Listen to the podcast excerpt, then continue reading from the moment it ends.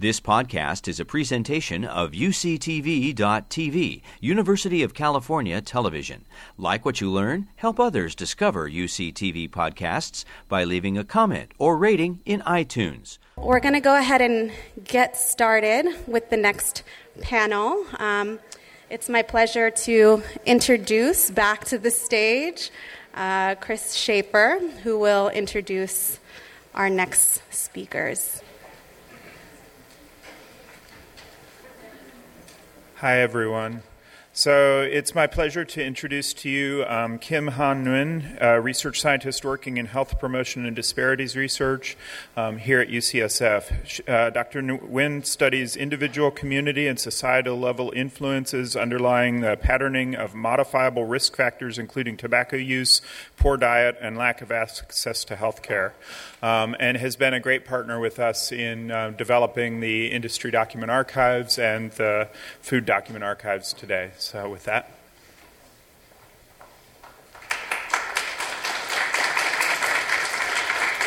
Thanks, Chris. Hi, I'm really excited to be here. Um, and uh, Stan uh, gave you a great overview of the tobacco archives and all the wonderful um, research that's come out of it, and that's transformed um, tobacco, uh, you know, um, what we know about uh, tobacco industry. And my colleague, uh, Cristin Kearns, talked about um, what, we lear- what she learned from um, the sugar documents about the sugar industry. And so, ta- so, so right now I'm going to talk about uh, our food research in the food industry in the tobacco archives. Uh, when you think about the tobacco archives, you think about tobacco industry uh, and all the practices, uh, particularly in marketing to vulnerable populations uh, such as children and um, minorities.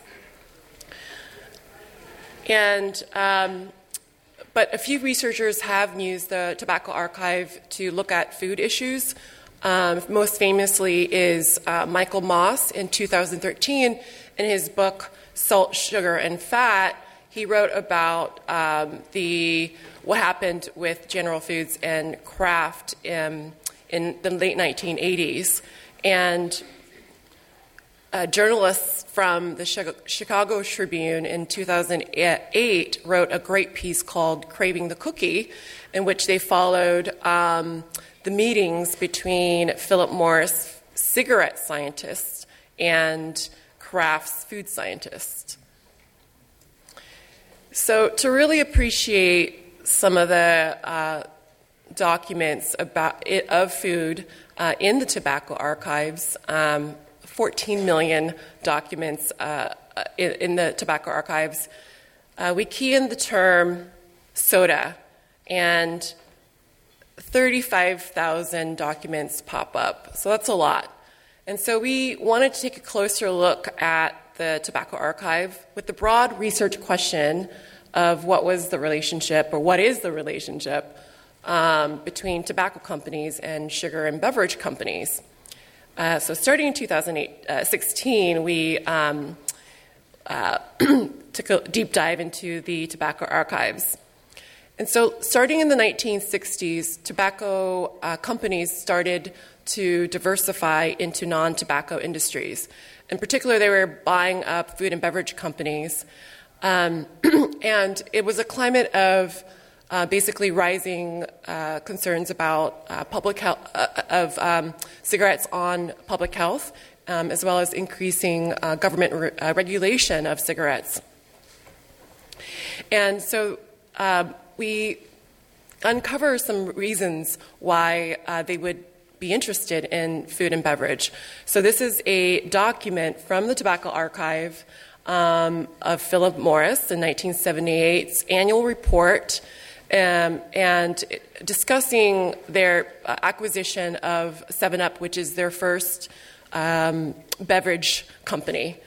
And so it says essentially, soft drinks like cigarettes and beer are reasonably priced, relatively low cost consumer items that give pleasure to users who repeat their purchases often when the quality of the product satisfies their expectations.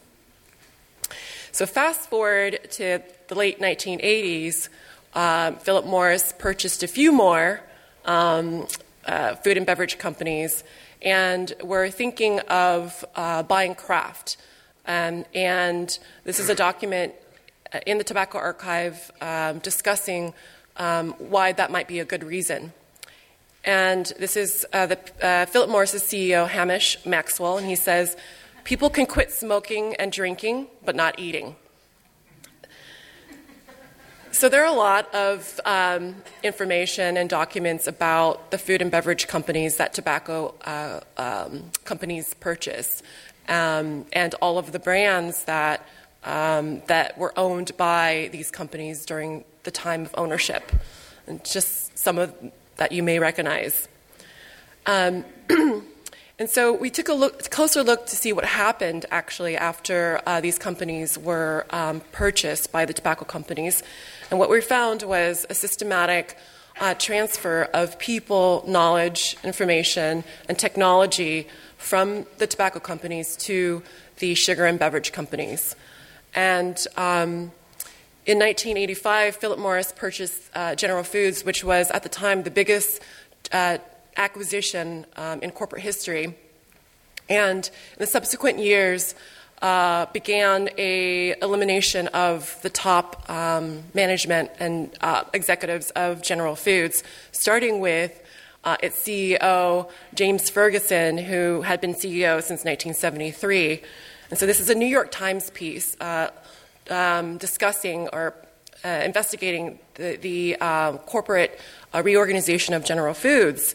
Um, the General Foods, as part of the Philip Morris companies, said that uh, they would eliminate most of its corporate staff. Um, and in that, re- and in during that process, had replaced uh, some of the top management, including brand directors as well as marketing executives. And this um, reorganization was complete in 1998 when they got rid of the number two guy, Philip uh, Smith, and instead of and and basically the, all the division heads were now reporting directly to uh, Philip Morris.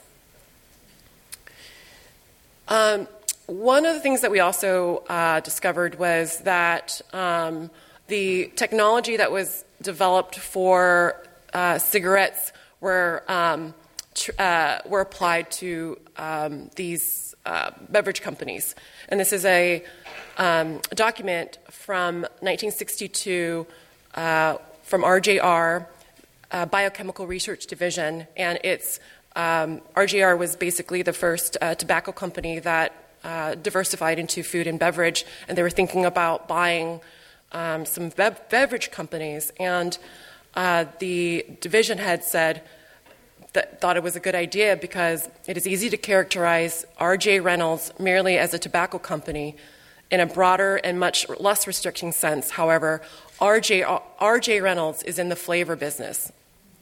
So we wanted to take a look at some of the brands that uh, these tobacco companies um, purchased. And I wanted to share a little bit today about uh, one such brand, which is Hawaiian Punch, uh, which was developed in the 1930s um, and uh, in, by the 1950s was marketed as a adult mixer, so a uh, adult uh, cocktail mixer beverage. R.J. Reynolds purchased Hawaiian Punch um, in 1962, and we wanted to find out what happened to the uh, product. And what we found was a transformation of Hawaiian Punch uh, from an adult mixer to a kid's beverage. And um, we surmised from all the market research that was done on the product um, that that this has happened. And so this is, uh, we found a lot of um, focus groups done on Hawaiian um, uh, Punch between 1966 and 1969. And so this is uh, a taste test that was done uh, in 1969 on mothers and children. And it was comparing uh, two formulations of Hawaiian Punch one amber apple, uh, which, as it's named, um, is more of an apple, flavor, apple color uh, juice and uh, red apple, which had artificial coloring of red coloring and uh, was formulated to be sweeter. I was comparing it to Hi-C Apple, which was the uh, popular drink brand at the time. And the study found that the children preferred Hi-C Apple over Amber Apple, uh, and the housewives or mothers chose uh, red over, sorry, excuse me, chose amber over red. And the study recommended that they discontinue further development of the amber apple product and introduce red apple, clearly catering to children's preferences. So we followed uh, the marketing of Hawaiian Punch and found that Punchy was the center of uh, all of the marketing campaigns uh, of Hawaiian Punch between the 1960s and the 1980s. And Punchy was this cartoon character, this irreverent cartoon character kid um, with a Hawaiian, uh, striped Hawaiian shirt, and his tagline was, uh, How would you like your Hawaiian punch? And he would punch Oaf, the adult per, uh, character, and run away. And um, he was uh, featured in many of the promotional materials, uh, such as uh, wristwatches and board games, as well as book covers. And uh, uh, he was spun off, or RJR spun off uh, Hawaiian Punch to another beverage, to a beverage company, but um, stated that Punchy was the best salesman that the beverage ever had. So, in following many of these products, we found that um, a lot of the marketing uh, strategies to promote these uh, products were, um, were applied um, and really honed in the um, by cigarette companies to increase uh, smoking in children. So, some, some such as kid friendly flavors, uh, the packaging of these um, products and uh, giving away toys and games and premiums, using fun colors, and also the use of cartoon characters. And so you may recognize this guy. Um, he's Joe Camel, and he is the uh, cartoon mascot of uh, the Camel brand, also owned by RJR. And um, RJR vehemently denied that he was used to as a ploy to get children to smoke. But in 1997, um, in the Mangini versus R.J. Reynolds case, the court ruled that indeed Joe Camel was um, used to entice children, and the and uh, the company was uh, forced to n- uh, not use Joe Camel in its marketing materials. However, Punchy to this day is still used as the mascot of Hawaiian Punch. So that's all I have for today, and open to questions.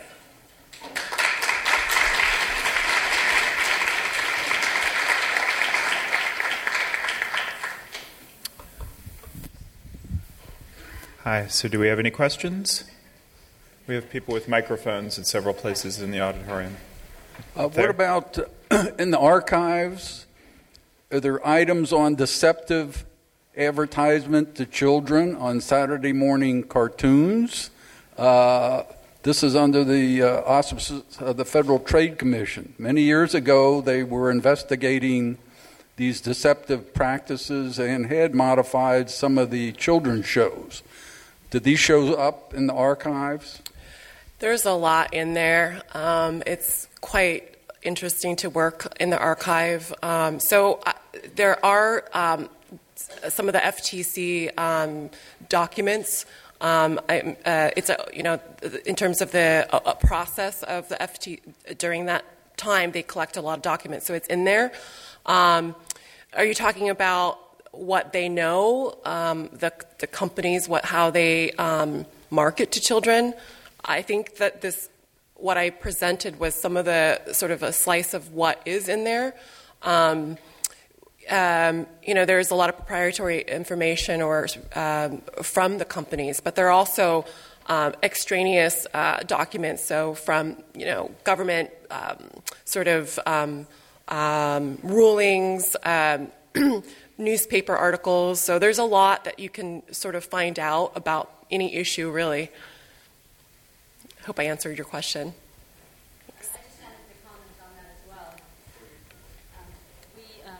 The uh, food industry documents that I'll show in just a sec, we do have about six volumes from the FTC's uh, rulemaking, uh, the public comments from the 70s for that um, children's advertising uh, issue. So there are about six volumes. In, in during your talk, I was thinking about the marijuana industry and the rapid growth. And I, of course, in San Francisco, there's popular support for legalization. But I've been really struck by the um, the marketing to children, you know, the gummies and the worms and the flavors. And I'm wondering, with all the expertise in this room, are people actively working on that topic? Are we so that we're not discovering the marijuana archives in retrospect, you know, at our next conference? Absolutely. I think this is very, it's uncovering a lot of um, parallels in all kinds of um, these products to children. Um, and I'm sure Stan has a lot to say about that. Um, but okay. Yeah, in fact, um, we've, we published a paper called Waiting for the Opportune Moment about how in the 60s and the 70s the tobacco companies were getting ready to go into the cannabis business as soon as it was legal. So, uh, yeah. Uh, of course, anyone who has, following upon what Chris said, anyone who has any internal documents related to that, we're happy to take them. I don't think that, that the cannabis industry is yet as well developed and corporatized as you have with food and, and tobacco, but I think that's coming, and I think it's very scary. Yeah, there's um, research on flavored tobacco um, products like vape and things like that, and we're very interested in that, following um, that line of research and its application to um, flavors and colors in uh, sugary beverages to children. Uh, so I think that this is a lot of opportunities for collaboration and, um, and overlap. There was a hand up in the middle in the back. I was just going to elaborate on the tobacco industry moving into the uh, uh, cannabis space. The alcohol industry is moving into the cannabis space very aggressively.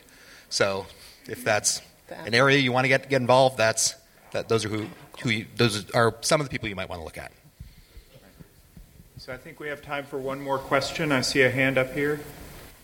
Actually, I think one of the common themes between sugar, cannabis, and tobacco may be addictiveness. Um, and we're seeing in the cannabis industry vast increases in potency that really parallel what happened with manipulation of nicotine. Mm. Um, I'd be thrilled and delighted if anyone wants to help find documentation of what's going on there. But one of my questions for you is on the sugar side. Um, did you see any expressed discussion in the documents and in the archives on the issue of addictiveness and whether manipulation of sugar content um, creates yeah. um, habit forming. Yeah, oh, right, caffeine. Um, we're very interested in uh, in those issues, um, and yes, there are. Uh, I mean, through from the very beginning, they're very interested in how to um, get people to drink more of these beverages, particularly children. And so um, we have been uh, pursuing um, the issue of caffeine, the uh, addition of caffeine into these beverages, which I know is a big issue in these energy drinks. Um, so I think I think overall, it's just there's a lot there, um, and we've been, you know, um, pulling these threads, and it's been fascinating. So hopefully, you all think it is as well. Thank you very much. So, our next speaker is Rachel Taketa. Rachel is a documents specialist at the um, UCSF Library, and Rachel has been working with the Industry Documents Library for many years and has been working with the, the Food Industry Documents Archive since its inception. Um, Rachel uh, teaches classes in how to use the archives and is going to walk us through a demonstration of how to use the archives in just a moment. But she also does work to promote the archives, promote the use of them does a lot of the processing of the documents, and is the person who many of you would reach if you reached out to the archives um, for assistance or had any questions about how to access it. Um, so, with that, I'll turn it over to Rachel. Um, who will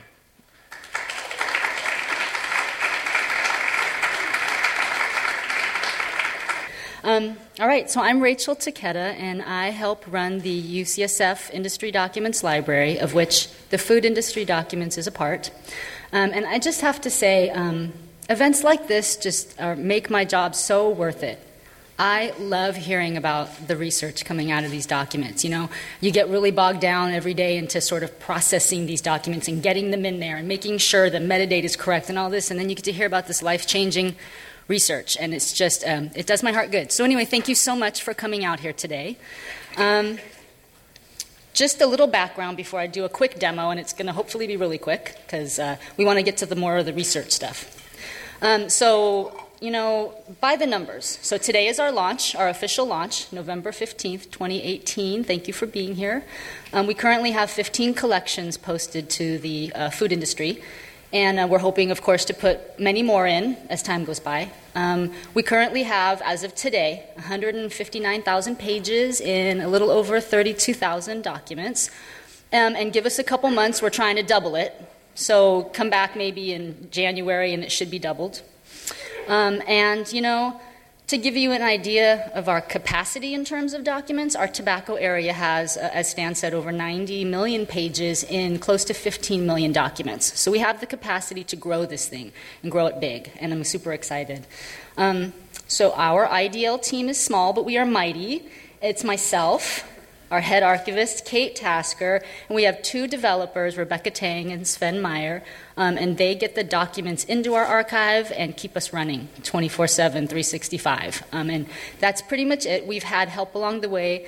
Um, and I'm so glad they're here. Dee Dee Kramer and Mimi Klausner, you know, have been a part of our team over the years and helped us a lot. Um, and so that's a little background. Um, I've had some questions lately about how we get documents into our archive and kind of why it takes so long. so I thought I'd go over that really quickly. I think people are more used to the scan a document, put it on Document Cloud, right? Um, so this is what happens with our archive, especially with food, where we've been culling the art, some paper archives, which is a little bit different for us. So we get a paper document, we digitize it and create PDFs. Then we send the document out for indexing. So this means that each document is actually read and described by a human, who adds information to about 10 to 12 fields. Um, that we use for this archive title, author, document date, people mentioned. So it's fairly labor intensive and quite costly, um, but I think it makes for a really rich resource. Um, we then OCR the document to provide full text search, and um, you know, developers then run a script that looks for um, personal information that we'd want to redact, and we try and do that proactively. And then finally, we add the PDF and its record to our site, and then rebuild our index of 15 million documents and push it out live right? So this all we do this on about a three to four week cycle, and that's why it takes so long because it, at scale, it, it, you know, we churn these OCRing software, you know, constantly sometimes, and it goes about 800 pages an hour. So that's how it goes, and the end result of this is what we hope is a rich resource of easily findable documents. So this is our shortcut URL. Um, you can go industrydocuments.ucsf.edu. You can also do idl.ucsf.edu. Um, and that will get you to our main site. So, this is our main page. This is the main industry documents library. Um, and you'll notice at the top there's all industries. Um, but underneath all industries lives all four of our archives currently, which is tobacco, drug, chemical, and food. And I started when tobacco was still growing, uh, maybe 14 years ago. I came um, to, to the um, IDL, and since then, we've also, you know, grown drug and chemical and now food. And it's just, it's so exciting to see all of these new areas grow. All right, let's see. I'm going to take you right to the Food Industry Documents Archive, just in the interest of time. So I want to draw your attention, first of all, just quickly to our upper right menu. Um, here's where you're just going to find our content pages, um, the help pages, um, some research tools, and this will grow as our content grows. We have a blog, um, you know, but that'll grow as well. Um, so here, you know, right now, what I want to show you or what I want to draw your attention to is our bibliography, right? So we keep a running list of citations, uh, pub- papers, and publications that have been written using our documents. Um, right now, because we just launched, there's about five in here. But um, I think that's pretty good for a launch, actually. You know, and and this is really when using it as a primary resource. You know, not just talking about the library, but actually using our documents in the paper. Um, you know, so I know that we're going to grow. Um, just as a, a reference, tobacco has almost 990 citations, and it's still growing. And uh, probably close to 800 of these are, are peer-reviewed journal articles. So you know, this definitely has the food industry documents. It definitely has the capacity to grow the research as well. We'll get there. All right. So back to the menu. The last one I want to point out um, is our collections menu. So this is actually a drop-down menu, and you'll see all 15 of our collections right now. Hopefully, it's going to start spanning across um, as we get more collections. Um, this is clickable, so if you want to look at any of these uh, collections, you can go ahead and click on one of these. Um, this, uh, like I was saying earlier, we do have an FTC children's advertising collection, which has the uh, public comments from that um, KidVid uh, rule, rulemaking from the FTC in the 70s. So let's pretend we want to look at the Robert Schenck papers. You just click on that, and you're taken to a collection page. This collection page is going to tell you a little bit about the documents, you know, why we collected them, who this person is, but it also has a search box that allows you to do sort of a quick browse of this particular collection if you just wanted to see the documents in this collection. All right, so let's do a little search now. Um, you can, in our big, we have a big search box. It's kind of like a Google box. Um, you can put uh, just one term and you can just let that roll and see what comes back. You can do a phrase search, and if you do more than one term together as a phrase, you want to enclose them in quotes. Otherwise, it'll search for every word separately, you know, high and fructose and corn and syrup anywhere in the document. So this will make sure that it comes back as a phrase. You can also do a little bit more complicated Boolean type searches. So you can put a phrase together with um, some Boolean operators and some parentheses and that type of thing. And um, we can definitely handle that kind of query. And if you have trouble with Boolean operators, um, can't remember what to use, um, need help constructing a query, we've got some tips for better results over here where it's a guide that'll pop up and it'll tell you sort of every operator you can use. Um, and that's allowed on our site, and sort of how to construct and what it means, what'll come back. All right, so let's just use high fructose corn syrup as an example. Um, put that in, and I'm just I'm searching right now across all food collections just as a default, just to let it roll and see what happens. Now I know you can't read this; this is too small, but I wanted to give a visual of what a search result page would look like, and to do it on a slide, I had to kind of make it really small. Um, so this is what's going to come back. You're going to get a bunch of records with thumbnails for the documents and um, some ability to narrow your results and facet on the left. So I'm going to zero in on this first result. So you'll notice that each document record has a fair amount of information. There's probably 12 fields here that are filled out. And I think this is what really sets our archive apart from other research resources. Um, it's the metadata, right? We're not just relying on full text search um, that you get with OCRing. We're coupling this with the um, with the metadata. So this means potentially you can surface um, more relevant results. On the left, you'll see um, it's kind of truncated right now, it's cut off. But if you were to keep scrolling, you would see that we have um, the ability to narrow your results with faceting on the left. So if you did, like in tobacco, if you did a fairly broad search, um, and came up with a hundred and something thousand results, you're going to want to narrow it. That's just that's too many to eyeball. Um, so you can narrow it by document type, by brand, um, by date, so document um, dates and decades, that type of thing. Um, but here we're just doing a really simple one. So let's uh, open this document. You click on the title, and it'll bring you to our document viewer. So the PDF um, is in the center, the metadata is on the right, which is the information about the document. And what I want to highlight for you quickly is um, some of the stuff around the PDF. So on the very top, you have pagination and the ways that you can size the PDF for readability. Um, because I know sometimes on laptops, um, the window is very small. They, um, we have an option for browse and more like this, and I love this feature. This feature is amazing. We didn't have this on our old site, um, so this came about when we rebuilt. And what this is, is this browse button gives you the ability to browse this collection back and forth from your primary document um, and sort of uh, mimics the original order that we got it in. So it's like pawing through a, fi- a file folder in an archive. Um, and we try and keep it very much that way when we ingest it, so that if you look back and forth, like this. It's in a carousel view. You'll be able to see the document that came before and the document that came after and after that. And a lot of times there's some really relevant stuff that was intellectually filed together. Um, more like this is um, very much looks like the carousel as well, but what it does is it surfaces similar documents for you that you may not have found with your particular search words. So these are great. I love these. Um, and so let's go back to the document quickly. So, say you like this document and you want to do something with it, right? So, first off, you can um, bookmark it. And bookmark it is really just saving the document for later. It's like putting it in a shopping cart. Um, and that's the first icon. The second icon is to, you can open it in your own browser window, so it'll open it in a new tab. Because a lot of times people like to use their own browser window for um, printing and that type of thing. And then um, you can download it to your computer, so you can download the PDF from right there. You can email it to yourself, and you would be emailing the record of the document with the permanent URL, so you can always go back to it. You want to email it to a friend, colleague, that kind of thing. And then the final icon is citation. So if you're working on a journal article or if you're just keeping records for yourself about documents that you want to use, this will download the, uh, the citation, and then you can upload it into EndNote or RefWorks. We're working on Zotero and um, you know either Excel, you know text, that kind of thing. So we tried to make it as uh, friendly as possible for different ways people want to get this document and use it. Let's see.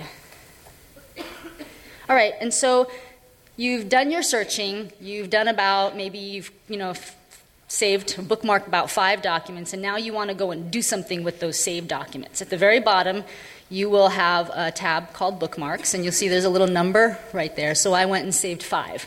And this is where you can then access these saved documents and do something with them. You can email them, you can download the citation, that type of thing.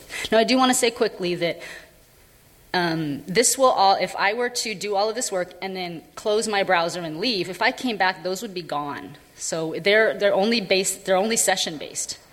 So I suggest if you're just doing some quick searches, make sure you download everything before you leave our site because it will be gone, except if you decide to have an account with us, which I think everybody should. So up in the very up in the very right hand corner is a, a little drop down that says My Library, and, all, and there's a login right there. And all you do to create an account is put in an email. Nobody tracks anything. Nobody, you know, spams you or anything like that. It's really just to be able to have your own account for our site. And that way, once you're logged in, anything you save is saved indefinitely, and you can always come back to it. So I suggest everybody do that. And now I just quickly want to do one more search for you, and I took us out to the All Industries tab. And really, because I wanted to show, like what Kim was talking about, there is such an intersection between food and you know tobacco and drug and chemical and all of these industries. And so i did a quick search um, for the phrase sugar association and i just let it roll across all industries all four of our industries. And i don't know how big this is up there but if you'll notice you know um, results came back in three out of our four archives just for sugar association so it looks like, you know, there's the majority is in food, but there's about 279 in tobacco. And if you wanted to see just the tobacco ones, you could click on that. It would rerun it in tobacco, and you could see all of those documents. So I, um,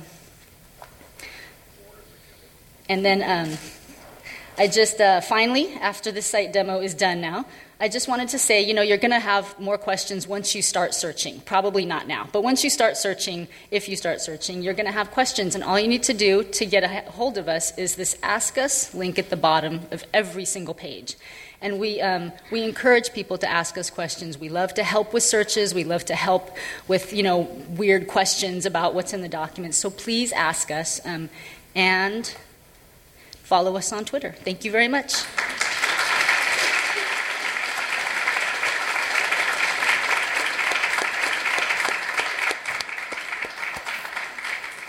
So we have a minute or two if anybody has any questions for Rachel. I have a question from the Twitter audience uh, asking how can the public submit new articles to the database?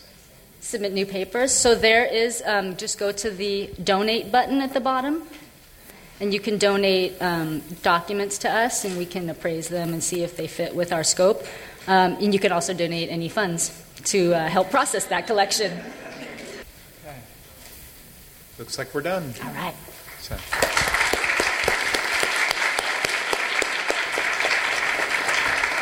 gives me great pleasure to introduce to you Elissa Epel, who I mentioned earlier this morning, who has been such a leader in the area of stress, food, and industry as well. Thank, Thank you. you. so much, Claire. Ah, what an amazing, amazing event today. What has been seen cannot be unseen. This is a turning point for us. It is my really deep honor and privilege to introduce Laura Schmidt. Laura's, a socio- uh, Laura's an interdisciplinary researcher. She is a world leader in linking strategic research to policy, especially in the food realm. She's a professor at, at uh, um, Institute for Health Policy and Anthropology here. Let me give you an example of what has happened in the last few years. Laura has a gift of using research and insight passion, and political savvy to talk to stakeholders, to explain how urgent it is to rid our environment of liquid sugar, of sugar beverages. So she, she and her colleagues uh, created a sales ban at UCSF. You cannot buy a sugared beverage at any UCSF hospital or campus. Thank you, Laura. So we evaluated this. We jumped to put together a team. We begged for some funding. The leaders at UCSF saw the importance of this. And we have a paper under review of the first sales ban showing that we actually created a health disparity intervention. We helped the most socially disadvantaged staff and workers at UCSF in a dramatic way with their intake and their adiposity, and they were grateful. They wanted this. This is now a clinical trial uh, run by Jamie Schmidt, who's here out of this, at the Sutter Hospitals. We have a randomized multi site clinical trial um, led by Laura that stemmed from this. So we are going to be demonstrating how some of these changes are, can improve public health. Someone recently asked me, What's the most compassionate study you've done? Compassionate. So I study meditation. So obviously, I would probably talk about a study that directly trained us to feel how we're connected to other people, to feel empathy, etc. My answer was that it was this study that I was so honored to do with Laura Schmidt. It is far past time that we stop teaching fish to try to swim and clean out the toxins from their water. We are. Um, so Last comment Laura Schmidt and my colleagues here who are doing this work, their life is not easy. They are under threat. They are intimidated by the greed of people who want to make profit at the expense of public health, creating diabetes and obesity. But my, Laura and my colleagues march on. They will not be silenced. Thank you so much for your work, Laura.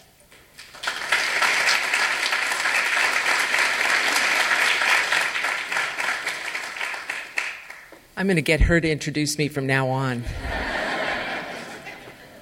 We've been working on this archive for a while, and with the help of all Stan and this whole group, Kim, Cristin, and now we're launching it. And uh, I want to close out by talking about how even uh, before the archive, how documents research has really moved the dial on policy and public opinion and the ways that this kind of work can have a real world impact. And to encourage everyone in the room and everyone listening online to join us in doing this kind of work, whether you're a middle school student or a, a policy person, a journalist, join us in doing this kind of work because it's impactful.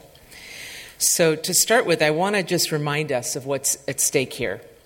Uh, I'm going to show you a moving graphic of the fattening of the planet Earth.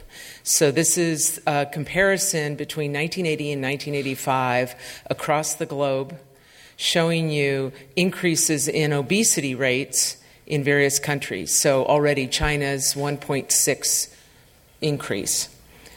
Now, here we go 2000 so the areas in red are, um, are up to a six times uh, increase, sixfold increase in obesity rates uh, compared to 1980. And here we are in 2015.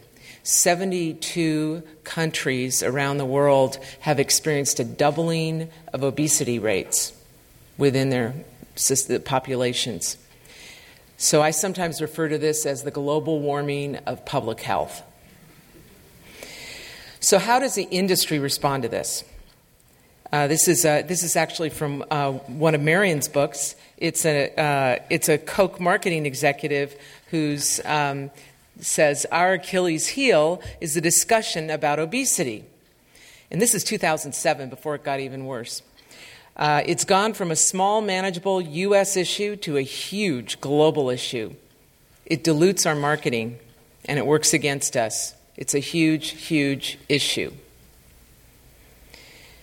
So I was trained. One of my uh, areas of training it was in public health, and I was trained that when you have an epidemic, the first thing you want to do is you want to understand the disease vector. Where is this disease coming from? And uh, you want to understand, and that's the first step in stopping the epidemic. So, where's the outbreak coming from, and why? So, right now, we still have uh, outbreaks of malaria in parts of Africa. So, epidemiologists go to the source. They try to f- find the mosquitoes. Where are the mosquitoes breeding? Where are the puddles where the mosquitoes breed? And then that helps them find the kids. And they put a mosquito net on the kids closest to the disease vector, right, to protect them. It's basic public health. So it's no different when you have a chronic disease epidemic, obesity driven diseases like type 2 diabetes, heart disease, stroke, dental caries. It's no different. Uh, you, have, you have to look at the vector. And in this case, the vector is not mosquitoes, the vector is food and beverage companies. So, industry documents are really about helping us understand the vector right? They're about looking inside the industry and understanding what are they up to, why are they doing what they're doing, and what are they going to do next? Where are they going to go next? Which emerging market in this world are they going to go, go to next and market their products? And so that's really, uh, in a big picture, that's the value of uh, industry documents work. So, I'm going to talk about three, what I think are three really uh, cool examples of ways that documents have really shifted debates and changed hearts and minds. And the first is around in, uh, revealing industry involvement in, in, the scientific enterprise. And uh, ILSI came up before the International Life Sciences Institute, but I want to uh, give this as an example. Uh, a lot of people will look, I, I took this as a screenshot off of the ILSI website, right? Uh, this looks like a pretty nice organization. They're bringing scientists together to improve environmental sustainability and human health. Hey, I'm all, I'm all about that. Hire me, right?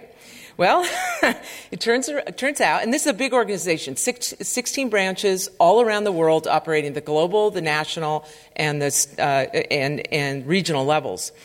Uh, so ILSI turns out to be sponsored by corporations. Coca Cola and food and beverage corporations currently are big donors, and it is essentially a scientific front group. Uh, it's all about um, producing science, as Marion talked about, that will um, favor scientific inter- uh, industry interests. One of the big concerns that I have about ILSI in particular is that I've seen journalists and I've seen peer reviewed um, papers in the scientific literature where I suspect the person doing the reporting or the or the peer review didn't really understand what ILSI is. And so these articles from ILSI get published in, in mainstream scientific journals and are, are treated as credible. So we have, I mean, Rachel didn't get didn't do a search on ILSI across all the documents, but you can be sure we have a lot of them in the archive. And one of my hopes is that people will start look, uh, revealing uh, more and more about ILSI and sharing that with the public, so that more and more people can understand what what they're really about. And this isn't the only one. The Obesity Society, there are a number that are, are, are they're not just what Marion described, uh, organizations that have a lot of corporate interests. These are solely funded by corporations. Uh, another example is um, uh, where, uh, where we've really gotten some traction. Uh, this goes back to the work of Anahad O'Connor at the New York Times, a really uh, wonderful journalist. And uh, Marion mentioned the Global Energy Balance Network, which is a major Coke funded Coca Cola, not the Koch brothers, Coke funded scientific effort uh, designed to show that you can exercise, basically, that you can exercise away a, a, an unhealthy diet. Uh, and this really dovetails nicely with the uh, mar- marketing platform of Coca Cola, which is basically you can drink our product and, and, as, you know, and maintain it within the context of an active, healthy lifestyle. And um, so in August 2015, uh, Dr. James Hill, he's a professor at the University of Colorado School of Medicine, uh, was approached um, uh, and denied that uh, Coke that that uh, a 1.5 million dollar donation to his lab uh, was by Coca-Cola was actually um, you know, driving his research findings and had any patently denied that it had any influence over uh, his research. Anahad went ahead and did some freedom of information requests and showed in Dr. Hill's own words with Coca Cola how influential the, the corporation was. Now, here's where, where there was real world impact the University of Colorado gave the money back to Coca Cola. Okay? Pretty cool. So, this is an example of how documents allow the scientific enterprise to do a better job at policing itself. Um, I just want to point out, and this is in Marion's book and also in, in, in some publications by Gary Ruskin, that after this whole event, uh, Coca Cola said, okay, we're going to abolish the Global Energy Balance Network. And everybody in the public health community said, okay, you know, that's, that's a good thing. Uh, however, they have this other project, ISCOLE, which is doing the same thing globally. And, uh, you know, I've worked on World Health Organization projects, and this thing has the scale and scope of a WHO multi site study 12 sites. Uh, they're studying children uh, to determine that physical inactivity is the cause of childhood obesity all over the world. Uh, so it's not over yet. uh, we also have documents that are shedding light on uh, uh, health officials who have deep ties to industry. So this is Brenda Fitzgerald. And up until January of this year, uh, she was the director of the U.S. Centers for Disease Control and Prevention, the CDC, in charge of public health at the federal level. Uh, and this is a, a screen grab I took off the Coca Cola website and that's Brenda. so she worked extensively with the company, and once again, as you can see, around this marketing platform that you can exercise away uh, childhood obesity and you can exercise away an unhealthy diet. Now, in January, she stepped down from the CDC. Uh, but that was because she had some ties to tobacco, a tobacco company. However, before that point, uh, Russ Greene at CrossFit, who was mentioned earlier, and others had been doing uh, uh, freedom of information requests that had revealed her ties to Coke and shed light on that. So great stuff around clearing out scientific conflicts of interest. Now, a second way that I think that we can, um, that documents really help the, the, the, real world is by shedding light on industry's next steps, helping policymakers to anticipate what will come next. And um, Marion mentioned the DC leaks documents, and this actually comes out of that collection. It's in the in the in the archive, so anyone here, anyone with an internet connection anywhere in the world, can just download this document if they want to really take a good, solid look at it. But essentially, this one is the Coca-Cola game plan for the European Union, what they're going to do. And, and on the y axis, the uh, vertical one, what you're seeing is their assessment of the impact on their profit margins if these policies that are all the little dots in the, in the, in the diagram comes to fruition in Europe. And along the x axis is the likelihood that they think it will materialize. So, highlighted in yellow, the thing that they are, think is most likely to materialize and also will have the biggest impact on their profit margins, guess what? Soda taxes, right up there. And, and you can see they're saying we're going to fight back hard on that one. So, what I found interesting uh, when I looked at this document is that every time I'm seeing the, this company or the whole Beverage Association's platform on soda taxes, they're saying soda taxes don't work, they don't bring down consumption.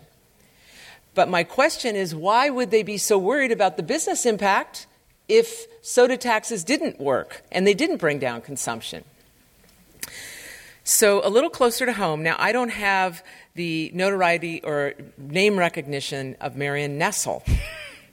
However, I indirectly did sort of appear in the documents, in the DC Leak documents.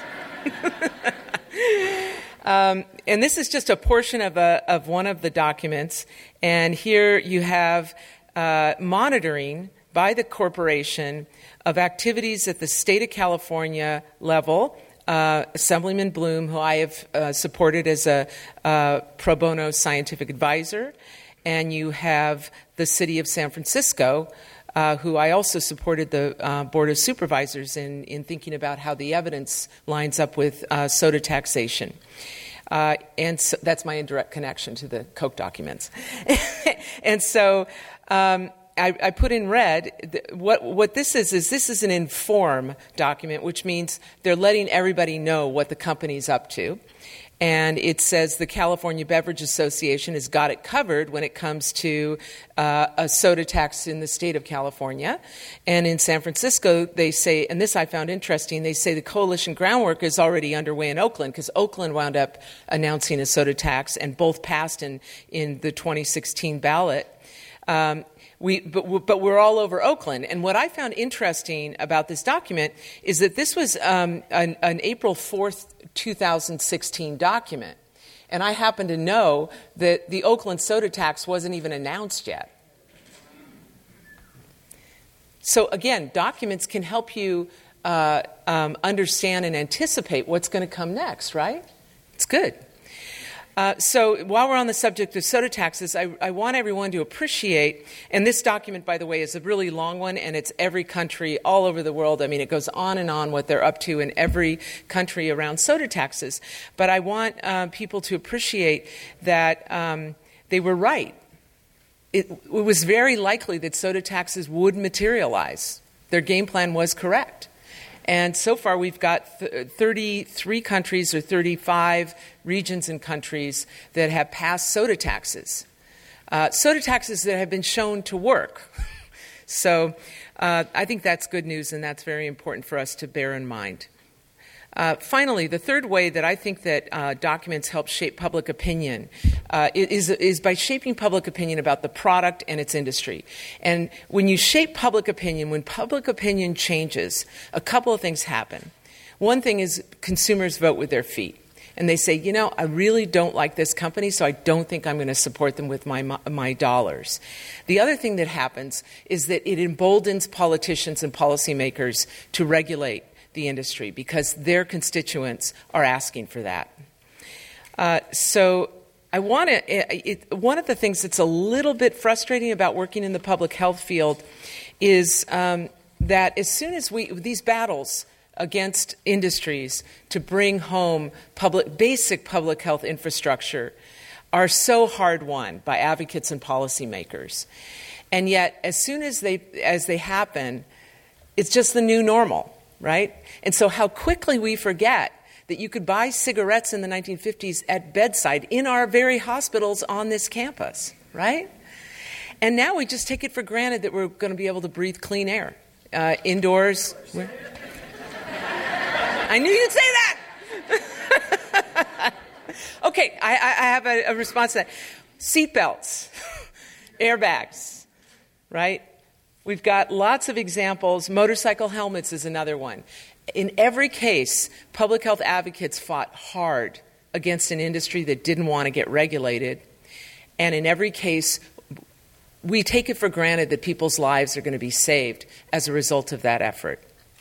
And so this is a, it's frustrating for public health uh, folks, but it's also a really rewarding thing when you see the norms change because that means people smoke less, people get sick less, right?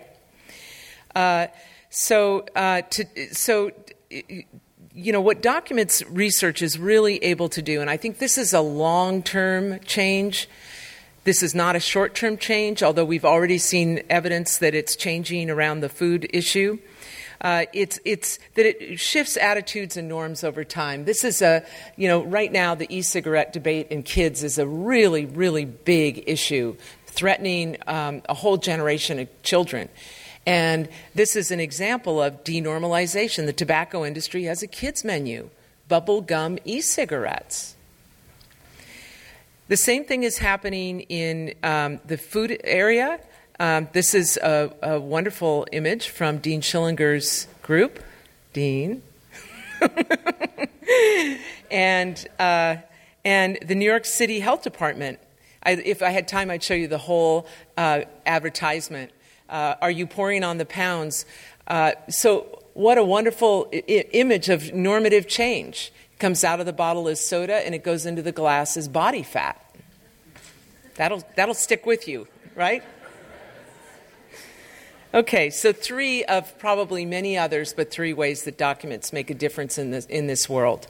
So uh, this is our closing, uh, our closing of the meeting, and I want to um, sh- encourage everyone here to think about using the documents. Rachel, Rachel taught us all how. I learned a few things from her presentation.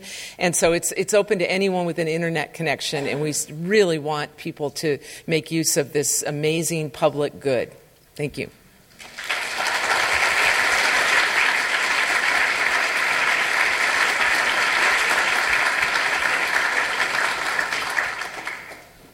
Should people hold on? We're going to have a little a little bye bye. So we're going to have Q and A now. So please ask Laura. You're not done. Um, this has you know revealed a lot, stimulated a lot. What what are your most pressing questions, please? I need. We have one back here. Uh, hi there. The, the U.S. intelligence community has determined that DC Leaks is a front for the same group that hacked into John Podesta's email. And we also know that they're engaging in propaganda experts, uh, uh, propaganda campaigns specifically in the anti vax space because they know that if they undermine our public health that way, they can make us sick as a country.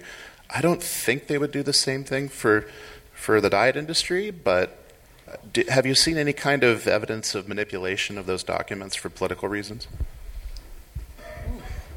Really interesting question, and uh, not to my knowledge. Marion, do you po- political um, distortion of the DC leaks documents, uh, distortion of the DC leaks documents for political ends?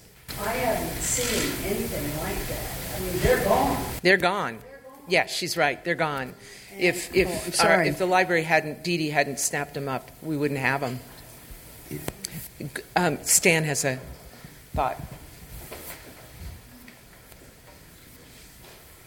Well, well, so that's that's an interesting question, and I, I, I mentioned in my remarks that the original box of documents that I got was about four or five thousand pages, uh, which were purloined from the tobacco industry, and then in response the cigarette companies said, "Oh, these are misleading," and they released another four or five thousand pages, which was actually the original collection the library put up.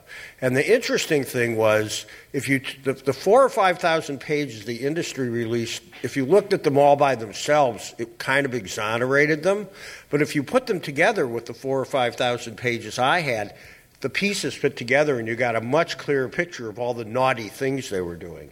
So I, I do think you raised a, a, an interesting issue, and I think if that is the case, and Coca Cola and, and these other uh, industry groups want to release more of their internal documents so that we can have a clearer view of what's going on, I'm sure the library would be more than happy to ingest them. Um, and in fact, Juul, you know, uh, Laura talked about the. Uh, uh, the e-cigarette problem, they came and met with us a while ago because they're based here in San Francisco, and they said, "Well, we would love to make our internal research public." And I said, "We would love you to give it to us, but they haven't given it to us yet." So. John. Just a comment uh, as a, as a longtime user of the library. Uh, the synergy of having all these different things in there is really incredible. Right? Uh, I mean, I study climate denial and the people who do that, and you see them. You know, I, I, I routinely put somebody's name in here and they pop up. Okay, like like the the Philip Morris executive who is a VP of marketing for Cloud Coal. Okay, right. Uh, uh, uh, here's a good one. If you put in Exxon into the um, tobacco uh, section, you get 20,000 hits. Okay, right, and that turns out, I think, to be because so many cigarettes are th- sold through gas stations.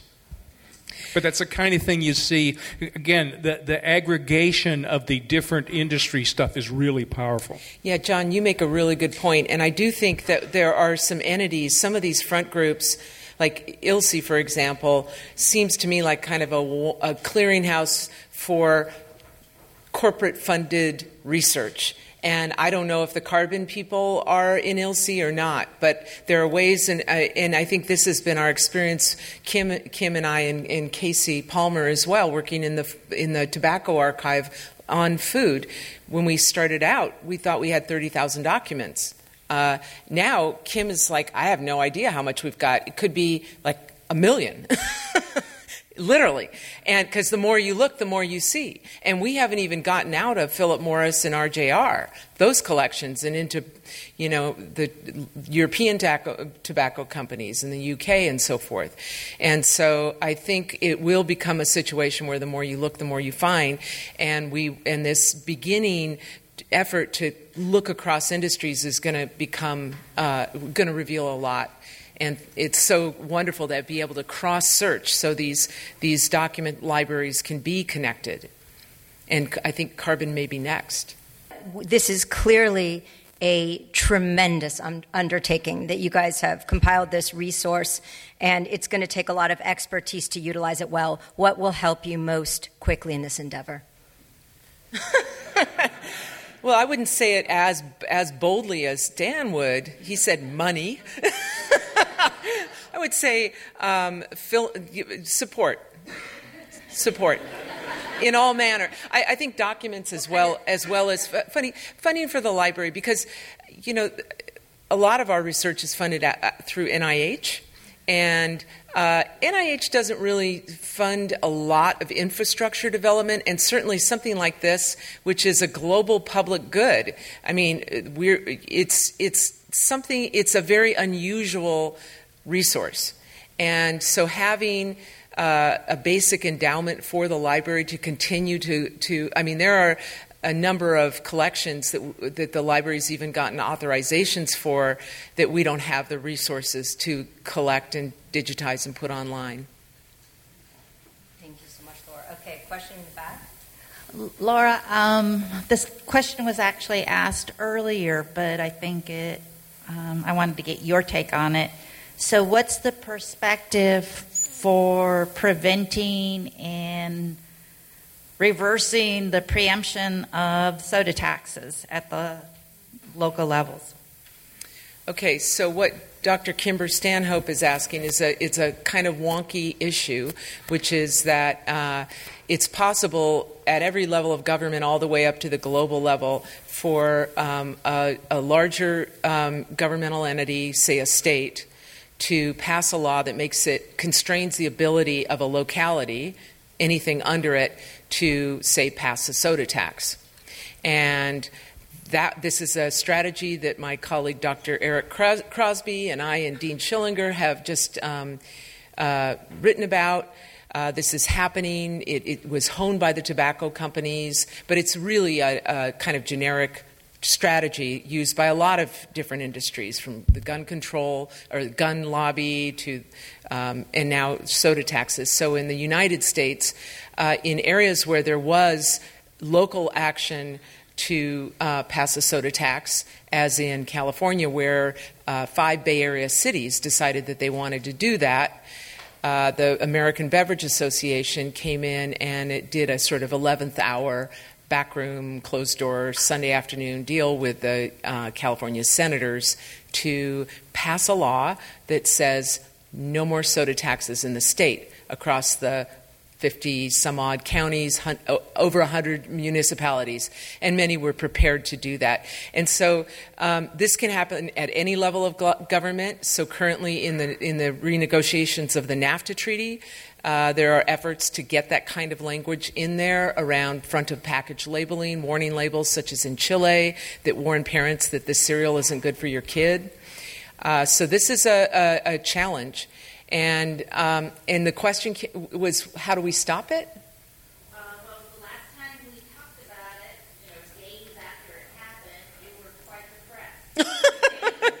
yeah, I was because a lot of people put a lot of energy in the Bay Area into into to working on this issue, and uh, yeah, it's it's a, a, definite setback for public health.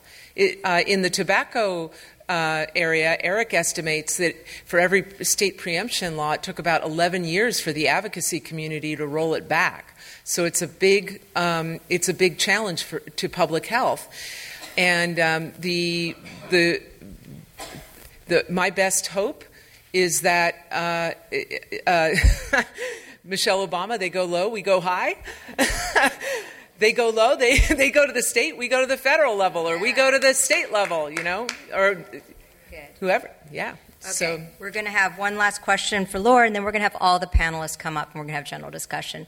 And this last question goes to Robert Lustig. Laura, you know where I get on. Uh, most of what's been talked about this morning from all the uh, uh, speakers has been about sugar as the you know primary culprit, but we know that sugar is just the tip of the iceberg. There's way more. There's the issue of trans fats, there's the issue of genetically modified organism foods. Um, in addition, there's the question of how does food impact the other public health things that we're talking about, like climate change. You know, agriculture is 30% of climate change. It seems to me that we now have the capability and the cross indexing and metadata to be able to link these issues. Stan started with, you know, it was about breathing clean air. Do we have plans to, shall we say, expand this into something even bigger going forward? Is the, is the question do we plan to look at other industries? Sure. Yeah, I think all, I mean, the main issue is, is documents and funding.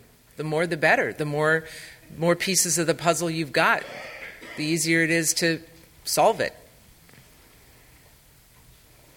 Okay, so I'd like to invite all the speakers up now, and um, everyone raise your hand if you have a question. I want to see. Okay. Okay, great. So we will start over here. Well, Quick. Keep it. So, so just to, to, add one more thing to Laura's answer to, to Rob, this this resource is there. It's free, and I think Rob, you should just start going in and answering your questions.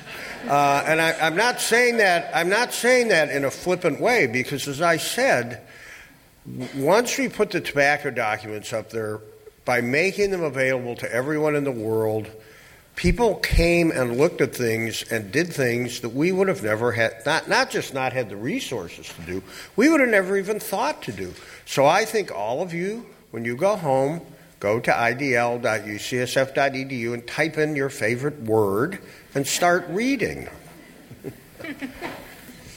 So I want to first of all thank uh, all of the presenters and, and Claire, uh, especially for putting this together because it was a great um, expose, I suppose, and a, and a, great description of a new resource.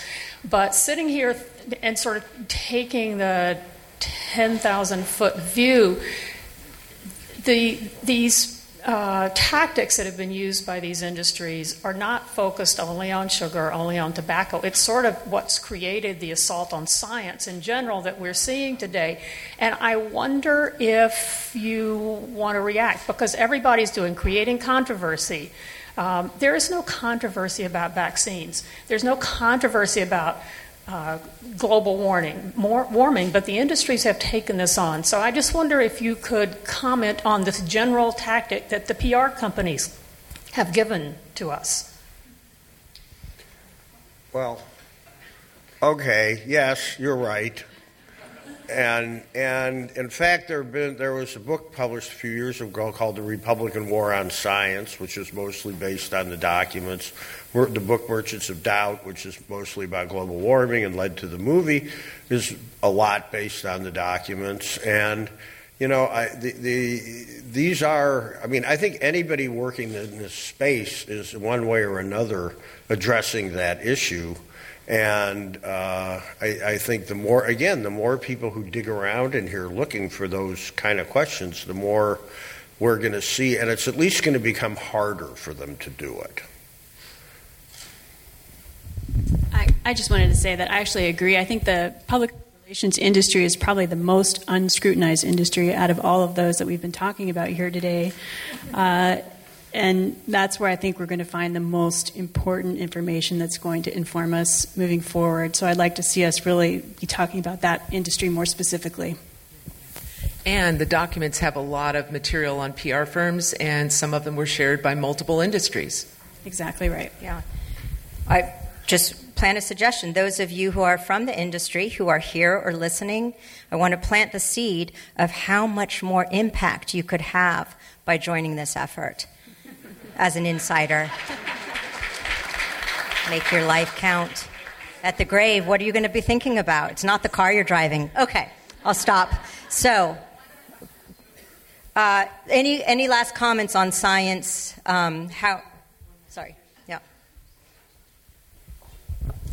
I was just very taken by the person who uh, talked about teaching young students uh, about this, and I was wondering whether the university has um, done yet or has uh, gotten anybody in the education world to create a segment of materials for um, you know the high school problems of American democracy class, um, or maybe even for undergraduate you know government classes that utilize this and sort of teach about truth finding and and truth in science. Well, do you want? I don't know. If when when they designed the website, the redesigned it, they some of the testing was done on high school students, right, to make it accessible to them. And while I don't, we haven't specifically, I don't know about the other people here, we haven't specifically done that, but there are teachers who have. And we, in the tobacco collection, we do an annual training for like real people. And sometimes teachers do show up, and I know that they're planning similar things for the food collection. Do you want to add anything? No, I just, um, you know, we that's a great idea, and it's something we have batted around for years. Um, we just haven't had the, the personnel capacity to do it yet, um, but we have been talking for years now. There's been different teachers in the Bay Area and beyond that would ask us for help with their curriculum, and so over the years we have dealt with teachers, but we haven't made our own curriculum yet. So, yeah, these are great ideas. There's there's room for everyone to be contributing to this cause. We get one last question. The From the back. So, with respect to changing the, I'll stand up so you can see me. With respect to changing the narrative and getting a step ahead of the industry with in policy making, um, how do you deal with just the sheer amount of money that they have, even if we have information on our, as the policymakers' side? For example, in the Washington preemption ballot initiative that's come up a couple of times, um, for soda taxes, which they dubbed grocery taxes. Um, I think the spending differential was $20 million funded fully by the beverage industry to $100,000. It seems really hard to get philanthropy to step in, and it, that just seems like an almost insurmountable challenge. Well, I, I, the microphone was handed to me, so I guess, so I guess I have to answer it. Um, I think this. I think the soda taxes are a really good example. Um, the soda industry has put hundreds of millions of dollars, literally, into fighting soda taxes, and yet soda consumption is way down. It's been declining since 1990. It continues to decline, um, and despite the money. So the word is that the public health word is out that sugary drinks aren't good for you, and you just keep trying to do that in whatever area you're working on and hope that eventually it gets traction. But that's one example where it's working, at least in this country. I really think that's an excellent question, and I think that one of our allies are going to be health insurance companies and health providers. Because as we become responsible under accountable care organizations, where we are responsible for a panel of patients and keeping them out of the healthcare system, that some of the perverse incentives that we've had in the past are not going to be as effective. I mean, you know, it's true that the, the soda people won in Washington, but they did lose in Oregon. Mm-hmm. And here in San Francisco, after the city passed the ban on the sale of all flavored tobacco products, R.J. Reynolds came in and spent $12 million in a city of 750,000 people trying to get it overturned at the ballot, and they got 32% of the vote. They got crushed. Now, that was because, and somebody mentioned, you know, the groups like Michael Bloomberg uh, and and uh, the Campaign for Tobacco Free Kids and the Heart uh, Association, the Cancer Society, and others actually put money in. And while the tobacco interests way outspent the people supporting the flavor ban, if you have enough money to get your message out there, the fact that they're way outspending you doesn't matter. So, yeah. Yeah, I, um, there's some evidence from the early evaluations of the Bay Area soda taxes that consumption started to go down before the tax even took effect. And that's probably a symbolic effect of the policy debate. Yeah. And one of the kind of things that rolls around in my brain is uh, does the incredible investment of money in robocalling people? I mean, in, in Berkeley, I think it was almost 100 bucks a person for every resident that lives there, you know? And, and every BART station, every bus is, pl- is plastered with these no on E, measure E or whatever, that, that and, and calling it a grocery tax when people know it's not. Um, at a certain point, the public starts to say, What's up with this? Why are they spending so much money? Maybe I should look into this. And at least I know um, from living in the Bay Area, as these taxes were going down, people would say, you know, they, my mailman said, you know, oh, that's BS, you know, it's no grocery tax. Yeah, so I, I do think that it may actually be a, um, they may be shooting themselves in the foot because it makes people wonder about why are they fighting so hard. Yeah, and in fact, in fact, the the if you go back and look at the history of tobacco, the tobacco industry beat back two initiatives on clean indoor air in 1978 and 1980, which were, by today's standards, ridiculously weak. And that is what engaged the public and laid the foundation for what's happened now. And with answer to Kimber's question about the state preemption, I mean, that was just a law the legislature passed. And I don't understand why the health groups aren't going up there and making them repeal it. It's very simple. All right.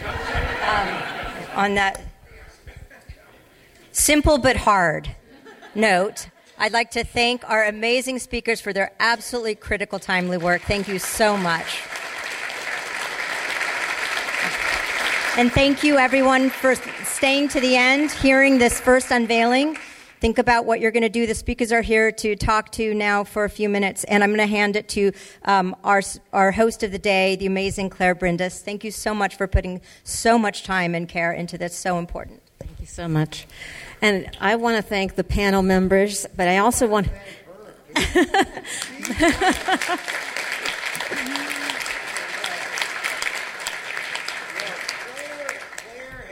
really worked hard on this and really should have been one of the speakers too because without claire's commitment on all of this this just wouldn't have happened. Yeah. it takes a village. I also want to thank uh, jay sullivan and beth yu and samantha for their tremendous contributions for how well this day went. To me, the theme of the day is unveiling, is really bringing transparency uh, transparency to this very complex topic, to really educate everyone in different dimensions using social media, using the press, using advocacy and community groups, It's really going to be a very long term battle, but we're in it together, and I'm very optimistic that we're going to make great, great progress. So, thank you everyone for coming and joining in our community. We will be sending a follow up on a link to today's um, presentation, so we hope that you will share it with others. And we really invite you to use this incredible resource. And I'm so grateful to our library and to all the librarian, archivists, etc., who have made this happen. So thank you so much. You've been listening to a podcast by University of California Television. For more information about this program or UCTV, visit us online at uctv.tv.